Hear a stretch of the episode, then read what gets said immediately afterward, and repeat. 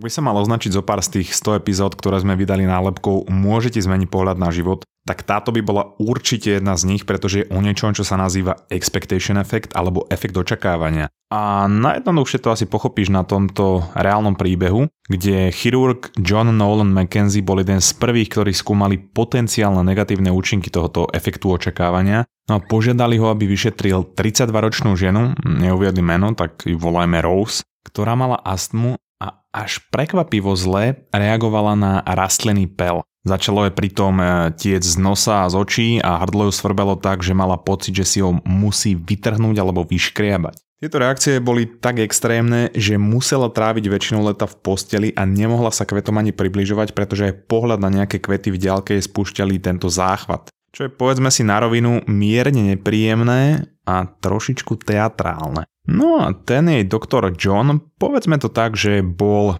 skeptický. No hovorí si, že aby žena robila takéto divadlo kvôli pelu, to sa mi nejako nezdá. No a ja milujem ten jeho zvrátený zmysel pre humor, pretože John to chcel vidieť na vlastné oči a chcel si to otestovať. No a oni mali teda prvé sedenie z Rose a ona sa objavila v prekvapivo dobrom zdravotnom stave, takže John jej urobil nejaké úvodné vyšetrenia, prehodili nejaké prázdne rečičky a potom John ako najväčší borec vyťahol rúžu. Rose, ako to videla, okamžite zachrypnuté hrdlo, upchal sa jej nos a začala kýchať, a to všetko v priebehu jednej minúty. No a náš borec Johnny sa chcel presvedčiť, či naozaj nerobí len divadlo, a začali teda vyšetrovať a našiel viditeľné podráždenie v jej nose a hrdle a boli aj červené a opuchnuté. Takže Rose to nakoniec neprestierala, čo bolo extrémne zaujímavé, pretože tá rúža bola kompletne umelá.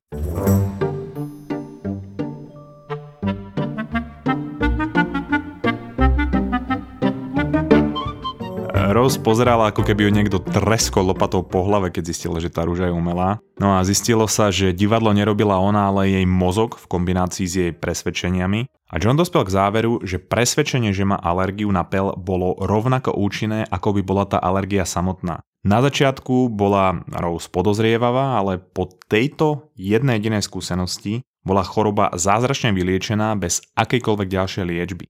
No, takže ako asi chápeš, tento týždeň som prečítal knihu, volá sa Expectation Effect od Davida Robsona. No čo ti budem hovoriť?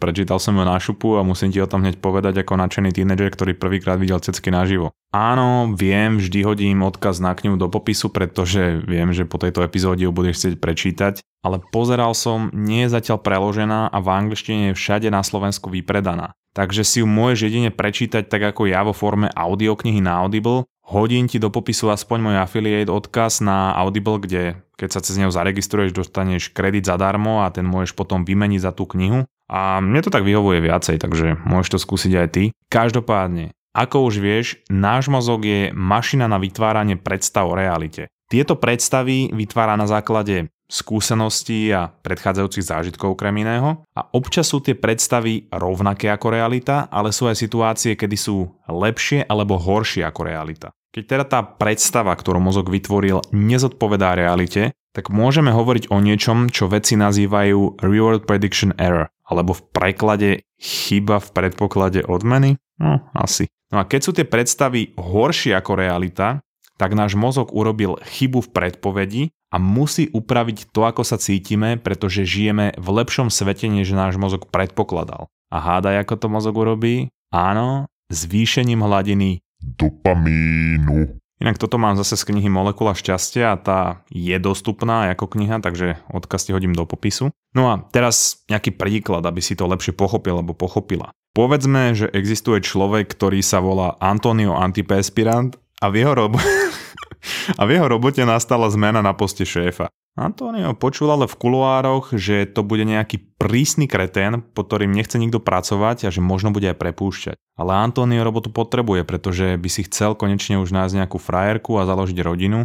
Takže chalan nemal sex už od začiatku pandémie, to sú štyri roky, takže gulečníky sú plné tak, že cez zimu musí so sebou nosiť metlu a leštiť pred sebou ľad, lebo sa šmýkajú ako karlingové gule. No a v jeho hlave bez peňazí a bez roboty nebude úplne najžiadanejší objekt pre ženské publikum, pretože on vidí aj tú poloplešinu a tie krivé zuby. Čiže na základe jednej možnej informácie, ktorú jeho mozog mal o tom novom šéfovi, vytvoril predstavu, že príde prísny šéf, ktorý sa bude správať ako idiot a je šanca, že ho vyhodí. Prvý deň príchodu nového šéfa do práce, nikto ho ešte nevidel, ale chce si dať s každým osobné stretnutie vo svojej kancelárii. No a bohužiaľ prvý ide Antonio Antiperspirant, pretože sa jeho meno začína na A. A neviem, prečo by v robote volali ľudí podľa á bé cé dé ako pri prvákoch na základke, ale povedzme, že je to legitímny dôvod. Antonio ide teraz absolútne mizernickým pocitom do kancelárie nového šéfa, stiahnutá riť, plné gulečníky, žalúdok na vode, držanie tela ako námornícky hák, ale aspoň naleštená plešina. Pri vchode do kancelárie ostane paralizovaný a čumí, ako keby mu niekto treskol motiku o hlavu, pretože namiesto kretenského šéfa tam sedí nádherná ceckatá sexbomba, ktorá má obtiahnuté červené šaty a obrovský výstrih. Antonio si nechápavo s otvorenou papulou sadne, no a dá sa s ňou do reči samozrejme, však nová šéfová. Okamžite zisťuje, že tá nová šéfka je úplne v pohode a okrem toho sa mu zdá, že s ním asi flirtuje, ale to môžu byť aj tie plné gulečníky. Šéfka sa na Antonia pozerá ako na svätý obrázok, rozpráva o svojom živote a smeje sa na jeho tupých vtipoch a pritom si točí vlasy. No a nakoniec mu oznamuje, že si prešla jeho doterajšie výsledky a prínos pre firmu a rozhodla sa mu zvýšiť výplatu o tisícpäťstošesťdesiatdeväť eur. A po prejavení vzájomných sympatí sa neudržala a urobila mu neuveriteľný striptiz so slovami, že pokračovať budú na budúce. Nesmej sa, je to absolútne realistická situácia z každodenného života aj úplne bežného človeka. Antonio odchádza v absolútnej extáze z kancelárie, tým, že čakal kreténa a vyhadzov a namiesto toho dostal extrémne zvýšenie platu, sexy šéfku, ktorá po ňom ide a najlepší striptiz jeho života. Tá predpoveď, ktorú jeho mozog vytvoril, sa absolútne vymykala realite a bola rapidne horšia a preto jeho hladiny dopamínu vypálili, aby zodpovedali realite, ktorá je lepšia než predpokladal. Keď sa ho teda spýtala kolegyňa Barbora Bukanírová, ktorá ide do kancelárie samozrejme hneď po ňom, že čo má čakať, tak Antonio jej povie, že nemá sa čo obáť, že to bol najlepší človek, akého kedy stretol, a že dokonca dostal vyšší plat a ešte si aj brutálne pokecali. A to povedal s takým akože potmehúckým úsmevom. Blbeček. Barbora teda ide dovnútra s predstavou, ktorú mozog vytvoril na základe tejto jedinej možnej informácie, čo mal, že nový šéf bude v pohode a že dostane možno vyšší plat. Barboru teda potom dosť prekvapí, keď sa k nej nová šéfka správa chladne a po krátkej konverzácii oznamuje, že má otrasnú produktivitu a že ju prepúšťa. Že samozrejme nepovie, že to urobila z časti preto, aby mohla pokryť Antoniove zvýšenie platu. No a Barbora len ostala nehybne sedieť a hledieť, ako keby jej niekto treskol hrablami po hlave, pretože jej mozog urobil chybu v predpovedi, ktorá nezodpovedala realite a preto sa jej hladina dopamínu extrémne prepadla, aby viac zodpovedala tej realite. Takže naše očakávania, presvedčenia a nastavenie mysle môžu ovplyvňovať náš nervový systém, našu fyziológiu, uvoľňovanie hormónov, uvoľňovanie neurotransmiterov a molekúl a toto bol len jeden z príkladov. David Robson samozrejme v knihe opisuje viacero oblastí, ktoré naše presvedčenia a predstavy ovplyvňujú. Príklad. V noci sa prehádzuješ a myslíš si, že si sa zle vyspal alebo vyspala a nebudeš mať produktívny deň a energiu a vytvorí ti to tento negatívny obraz o tvojej budúcnosti alebo o tvojom dni. A pre mozog to je informácia, na základe ktorej môže vytvoriť nejaký obraz a predstavu o realite, ktorej sa tento deň nachádzaš a potom uvoľní mix molekúl, ktoré tejto realite zodpovedajú a tým ju v tvojich očiach potvrdia. A tvoje presvedčenie sa teda upevní a to je ďalší signál pre mozog, ktorý na to zase zareaguje a tým vzniká takýto kolobek. Ale on to platí aj naopak. Napríklad, ak by si sa počas noci často budil alebo budila a máš pocit, že ten spánok nebol až taký kvalitný, ale máš hodinky alebo prsten, ktorí ti monitorujú spánok a ráno si teda kontroluješ dáta a povedzme, že sa, ja neviem, stala chyba a tá apka ti zahlási, že si mal alebo mala ten najkvalitnejší spánok, aký sa dá mať, tak to v tebe vytvorí predstavu, že dnes budeš mať veľa energie, budeš mať dobrú náladu a budeš mať extrémnu produktivitu. Mozog to zoberie ako informáciu, uvoľní molekuly, ktoré zodpovedajú tejto predstave, tým sa toto presvedčenie posilní a vzniká pozitívny kolobek. V podstate na podobnom princíp funguje aj placebo, s ktorým sa spájajú pozitívne následky tohoto efektu očakávania. Efekt očakávania má ale aj negatívne následky, ako som hovoril, a tie sa nazývajú nocebo. Extrémnym prípadom nosiba je prípad muža z Nashvillu, ktorému zase nedali meno, tak ho nazvime generickým americkým menom Svetozár. Jemu v sedemdesiatych rokoch diagnostikovali rakovinu pažeráka, no a potom ho nádor úspešne vyoperovali, ale potom zistili, že rakovina sa rozšírila aj do jeho pečene a k tejto otrasnej novinke mu nezabudli pribaliť ešte správu, že bude mať šťastie, ak sa dožije do Vianoc. Svetozár chcel prežiť aspoň posledné Vianoce s rodinou a to sa mu podarilo, pretože zomrel až v januári. Keď mu ale potom urobili pitvu, tak sa jeden odborník škriabal na svojej plešine s výrazom, že sa niečo posralo a druhý tlačil prstom a palcom do očí a dával ruku v bok pri nevládnom tele Svetozára. Môžeme túto situáciu pomenovať, že hups, pretože zistili, že pôvodná diagnóza bola nesprávna. Svetozár mal totiž len nádor na pečení, ale ten bol malý a operovateľný. Nemal ho teda zatiaľ ako zabiť. Jeho lekár Clifton Midor, ktorý ho zle diagnostikoval, inak zaujímavé, že mená tých lekárov, ktorí to posrali, to im nevadí tam dávať, vyhlásil, že strach z rakoviny u jeho pacienta vyvolal reakciu, ktorá ho samotná nakoniec položila. No, možno by ho nepoložila, keby si ho dobre diagnostikoval.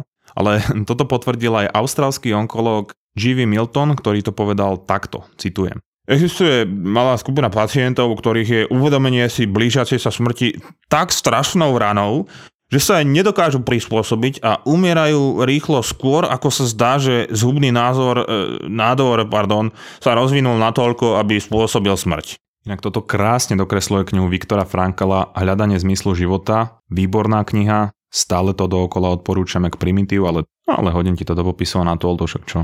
No, Viktor bol židovský psychológ počas druhej svetovej vojny a dostal sa do koncentračného táboru, keďže bol židovský psychológ. No a v knihe opisuje, prečo rôzne ľudia dokázali koncentračný tábor prežiť a prečo niektorí zomreli. Hovorí tam o tom, že veľké množstvo ľudí zomieralo okolo Vianoc a Nového roka, pretože dúfali, že ich dovtedy oslobodia a v mozgu si to spojili s týmto významným obdobím v roku. Keď sa ale oslobodenie nekonalo, tak uh, oni to jednoducho vzdali, tá choroba ich úplne pohltila a telo tomu podľahlo. Rovnako ako Svetozár, ktorý chcel stráviť Vianoce s rodinou, no a potom ako si to v podstate v úvodzovkách splnil, tak absolútne podľahol tej chorobe, respektíve on podľahol svojmu presvedčeniu. No Viktor hovorí, že prežili tí, ktorí mali od budúcnosti nejaké očakávania, akože on to nazval zmysel života, to znamená, že potrebovali dokončiť nejakú vedeckú prácu, mali rodinu, manželka očakala doma alebo čokoľvek. Jednoducho niečo, čo im umožňovalo vytvárať pozitívne predstavy o budúcnosti, čo je neuveriteľné, ako veľmi naše nastavenie môže ovplyvňovať naše zdravie, dlhovekosť a celkovo náš život. Ja som inak teraz na Cypre, dopisujem knihu a máš sa na čo tešiť, som sa s primitivitou utrhol z reťaze. No a som tu sám a tak si viac všímam okolie a premýšľam, ako sa tu žije a porovnávam to so Slovenskom. Som napríklad na obytku, kde mám denne obmedzené, koľko elektriny môžem spotrebovať. Je to síce ťažké prekročiť aj tých pätnásť kilowattov, ale dávam si na to bacha a trošku to sledujem, že koľko elektrín spotrebúvam. Robia to tu tak viaceré apartmány a tiež je tu treba dávať si pozor na spotrebu vody, pretože sú tu aj suchá nedostatky a oni často dostávajú vodu na prídel, preto má každý aj na streche takú nádržku s vodou. No a potom vidím, v akom luxuse oproti tomuto žijeme na Slovensku a ako sa nad takýmito vecami ani nezamýšľame. Máme úplne iný mindset, čo sa týka spotreby vody a elektriny. Takže skúsaj ty možno zamyslieť, že či by sa nedalo žiť trošku viacej udržateľne. A kde môžeš začať je napríklad odoberanie čistej elektriny od es pé pé. Hodím ti na to zase odkaz do popisu, jo?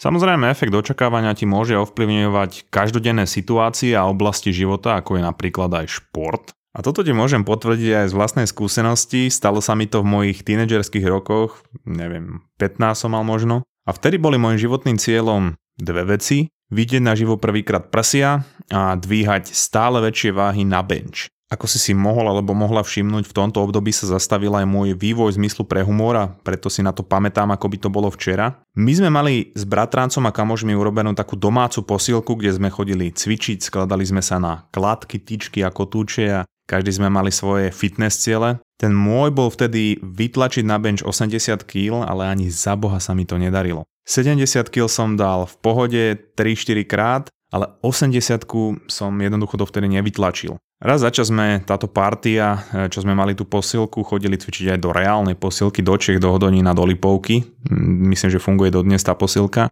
No a boli tam moderné stroje, skúšali sme si tam maximálky a bol to taký dobrý podnet pre svaly aj pre nás, aby sme boli viacej motivovaní. No a raz sme presne takto išli do Lipovky a ja som si vtedy povedal, že dnes tú osemdesiatku proste dám, že dnes je ten deň. Tak som sa rozcvičil, išiel som postupne štyridsať kilogramov, šesťdesiat kilogramov, naložil som si sedemdesiatku, dal som ju trikrát, potom som to položil, aby som mal dostatok síl na to dať tých osemdesiatku, aby som sa úplne neunavil a nevyčerpal tie svaly a fitness experti nekomentujte moje metódy, ja som vtedy cvičil otrasne. No každopádne, prihodil som desať kilogramov, aby som tam mal osemdesiatku, no a všimol si to nabúchaný domáci chalan, ktorý cvičil vedľa mňa a pozerá sa na mňa a hovorí, že hele, jestli chceš, ja ťa budu istiť. A ja že, uf, to by bolo fantastické, díky. Postavil sa za mňa, ja som si nasadil slúchadla a pustil som si Slipknot Heretic Anthem. To som si púšťal vždy, keď som šiel dávať maximálky. Chytil som tú činku, odlepil som tyč zo stojana, spúšťam ju pomaly dole na prsia a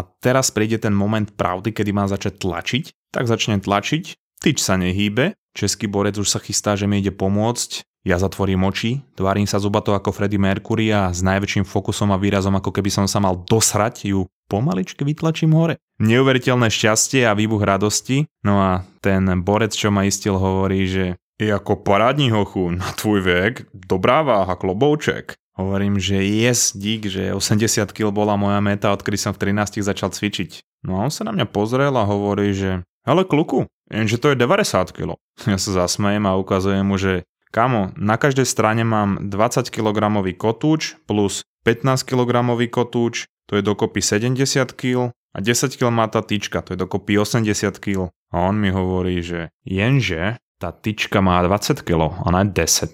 Tak si to spočítaj znova, kluku. Ja zostanem tupo pozerať, ako keby mi niekto treskol vidlami po hlave a uvedomujem si, že tá tyčka je väčšia než tá v našej domácej posilke, ktorá má desať kilogramov, takže to dáva zmysel. Čo ale zmysel absolútne nedávalo, je, že doteraz som nevytlačil ani osemdesiat kilogramov a dnes som to dal zrazu trikrát, keď som si myslel, že to je sedemdesiatka a dokonca taká vážica ako deväťdesiat kilogramov letela až po plafón, ak by som to mal povedať slovníkom, ktorý som používal vtedy. Dnes už mi to ale zmysel dáva. Niečo podobné inak spomínal aj Míšo Trubán, keď som s ním robil rozhovor v októbri, môžeš si to tam vypočuť, keď hovoril, že behal od Tatier k Dunaju s tímom a vždy si v aute zo seba robili srandu, aké išli tempo. No a on teda vybehol jeden úsek a hodinky mu ukazovali pomalé tempo, tak pridal a hodinky stále ukazovali rovnaké tempo, tak si hovoril, že asi nie je vo forme, že si z neho budú robiť v aute srandu, pretože on mal na sebe trackera a oni to mohli z auta sledovať a Mišo teda začal ešte viacej pridávať. No a keď potom prišiel za tímom, tak oni boli úplne úžasnutí, že také tempo si išiel,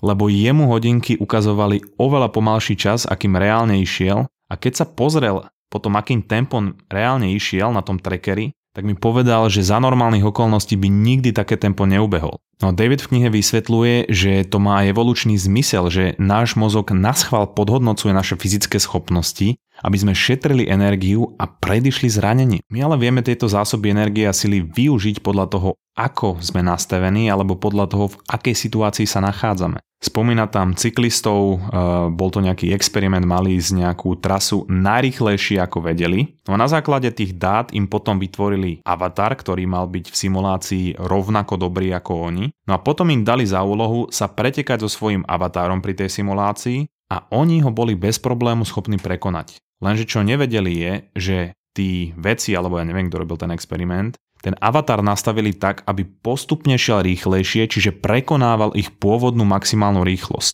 Čiže najlepší športovci vôbec nemusia byť tí, ktorí sú na tom najlepšie fyzicky, ale tí, ktorí sa najlepšie vedia nastaviť v kontexte aj svojich očakávaní. No a rovnako platí efekt očakávaní aj pri našom sústredení napríklad. My máme nejakú predstavu o tom, ako dlho sa vieme sústrediť a ako intenzívne vieme vykonávať našu prácu a podľa toho ju vykonávame každý deň, pretože vychádza z toho presvedčenia, ktoré sme si vytvorili. Potom ale môžeme pracovať na nejakom projekte alebo na nejakej práci v škole, možno na bakalárke, diplomke alebo to je jedno a blíži sa deadline alebo v preklade mŕtva čiara a tie obmedzenia, ktoré sme aplikovali na našu schopnosť sa sústrediť alebo pracovať, neplatia a o to viac, čím je bližšie mŕtva čiara. No a v knihe David rozpráva o tom, ako na nás plýva tento efekt v oveľa viac životných situáciách, ako napríklad pri sociálnych sieťach, alebo pri tom, akými ľuďmi sa obklopujeme, alebo aj na našu náladu a oveľa, oveľa viac. No a toto všetko by sa mi do tejto epizódy nedalo, aj tak už je dlhá. Takže je bonusová epizóda na našom Patreone alebo v aplikácii Toldo, kde dávame aj bonusový obsah, ale hlavne každý týždeň bonusovú epizódu. Máš ich tam celý archív aj s webinármi, live nahrávaniami podcastu, aj rôznymi súťažami za symbolický poplatok, takže sa tým pádom budeš podieľať aj na vznikanie nášho podcastu. Odkaz na obe platformy v popise epizódy. No asi jeden z najrozšírenejších účinkov efektu očakávania je spojený s novým trendom potravinových intolerancií, ktoré sú teraz že extrémne populárne. No a my vieme, že sú tráviace problémy spojené s lebkom ako celiakia, ktorá je spôsobená nadmerne reaktívnym imunitným systémom, ktorý zamienia lepok za nebezpečný patogén. To môže poškodzovať črevo a viesť k anémii. A potom sú ľudia, ktorí môžu mať alergiu na pšenicu, pri ktorej bielkoviny spúšťajú prehnanú imunitnú odpoveď a to má za následok príznaky ako vracanie alebo svrbenie. Ale potom je tu tretia, asi najväčšia skupina, ktorá uvádza citlivosť na lepok. Títo ľudia nemajú žiadne poškodenie čreva alebo uvoľňovanie protilátok, ale hlásia nadúvanie, bolesti hlavy a brucha, alebo ako by povedalo moje pätnásťročné ja, majú šampáňo z rici. No aká radosť byť teraz nažive, pretože máme štúdia a metaanalýzy, ktoré nám ukazujú alebo naznačujú, že tieto symptómy môžu do určitej miery byť spôsobené s efektom očakávania. Krásna zaslepená štúdia, kde pacienti, ktorí hlásili túto citlivosť na lepok, boli požiadaní, aby vylúčili na niekoľko týždňov lepok z jedálnička. No a potom čase, keď žili bez lepku, im naservírovali chlieb a mafiny, v ktorých mohol, ale aj nemusel byť lepok, čiže mali reálny lepok a v podstate placebo. No a tá metaanalýza viacerých týchto štúdií zistila, že šestnásť percent z týchto ľudí fakt reagovali len na tie potraviny s lepkom a nie na placebo potraviny, ale až okolo štyridsať percent z tejto skupiny mali spomínané príznaky na obe, aj s lepkom, aj bez lepku. Takže mozog zase tak trošku drama queen, nie? Každopádne mozog vytvára tie očakávania aj podľa informácií a skúseností, ktoré sme zažili, ako som už povedal. Takže úplne v pohode sa môže stať, že človek má nejaké ťažké obdobie a zhoršilo sa mu trávenie. A od kamoša počul, že to môže byť nejaká intolerancia. Dá si teda chleba, nie je mu dobré a to mozog berie ako potvrdenie, že to bude asi teda lepok. On si uloží, že chleba, respektíve lepok, mu robí zle a ďalší krát si to človek dáva s očakávaním, že mu to naozaj spôsobí ťažkosti a vzniká tento kúzelný nádherný kolobeh. Každopádne, tento efekt očakávania sa môže vzťahovať na dĺžku dožitia, na náladu, tvoje postavenie spoločnosti, športový výkon a celkovo každodenný život. Ako hovorí aj David v knihe, nie je to nejaká duchovná sračka, že nastavíš sa tak, že budeš miliardár alebo že budeš lietať a splní sa ti to. Tak extrémne silný náš mozog nie je. Ale ak to začneš využívať vo vlastný prospech, tak ti to môže výrazne pomôcť. David to má všetko podložené štúdiami a experimentami. Ja som bol z toho, že unesený a hovorí, že už len tá informácia, že to vieš, ako to funguje, ti môže pomôcť ten negatívny účinok znižovať a môžeš práve že využívať tie pozitívne účinky pre svoj prospech. V jednoduchosti nevytváraj si zbytočne negatívne predstavy o budúcnosti, pretože tie tvoj mozog premení na realitu. Môžeš si začať viacej všímať, že kde nastáva negatívny alebo kde môže nastávať negatívny a kde pozitívny efekt očakávania v tvojom živote a skús sa sústrediť na pozitívne aspekty akejkoľvek situácie alebo ak niečo môžeš interpretovať v lepšom svetle, tak to trénuj, pretože to je skill a mozog ti v tom veľmi rád pomôže a uľahčí ti život, ak mu to ale tvoje predstavy dovolia. Občas mačičky, inokedy paničky. Dáma na vysokých opätkoch, s extrémne krátkou sukničkou, že teraz si si není istý, či si veterinár alebo gynekolog. A príde ti s takýmto richbagom, ktorý robí čo chce a má ano. päťdesiat kíl. A keď sa rozhodne, že ide, on ide. A nacupíka ti do ambulancie a ty potrebuješ pomôcť tým psom, že sa až pýta, že dokeľu, prečo tá baba nedojde v teplakoch? Dvaja zverolekári a ich pomerne šokujúce zážitky z veterinárnej ambulancie. Periférne som videl, ak niečo letí vzduchom a skončilo to na druhej strane tej ambulancie. On proste preletel asi tri metre, ten, ten chudák. Ale on je ľahký, že on si preplachtil, vieš, že taký list, list vo vetre. Lietajúci škrečok, jazvečík zahryznutý v líci, králik s chorými stoličkami, aj malé levíča z cirkusu. Pálo a Ivan, dvaja veterinári, na ktorých letia paničky aj mačičky. Ja prídem a mačka pozrie na mňa, hovorí nastaví zadok, hore chvost a ide, hovorím, OK, toto je rýchla pohotovosť. A vy nič nepichnete? Hovorím, no ja určite nie. Ja naša mačka sa zbláznila, ona má besnotu, jak ste nám ju to zaočkovali proti tej besnote, ona je besná. Podcastové besnenie s názvom Zveromachry si môžete pustiť hneď teraz. Zveromachry je ďalší ZAPO originál.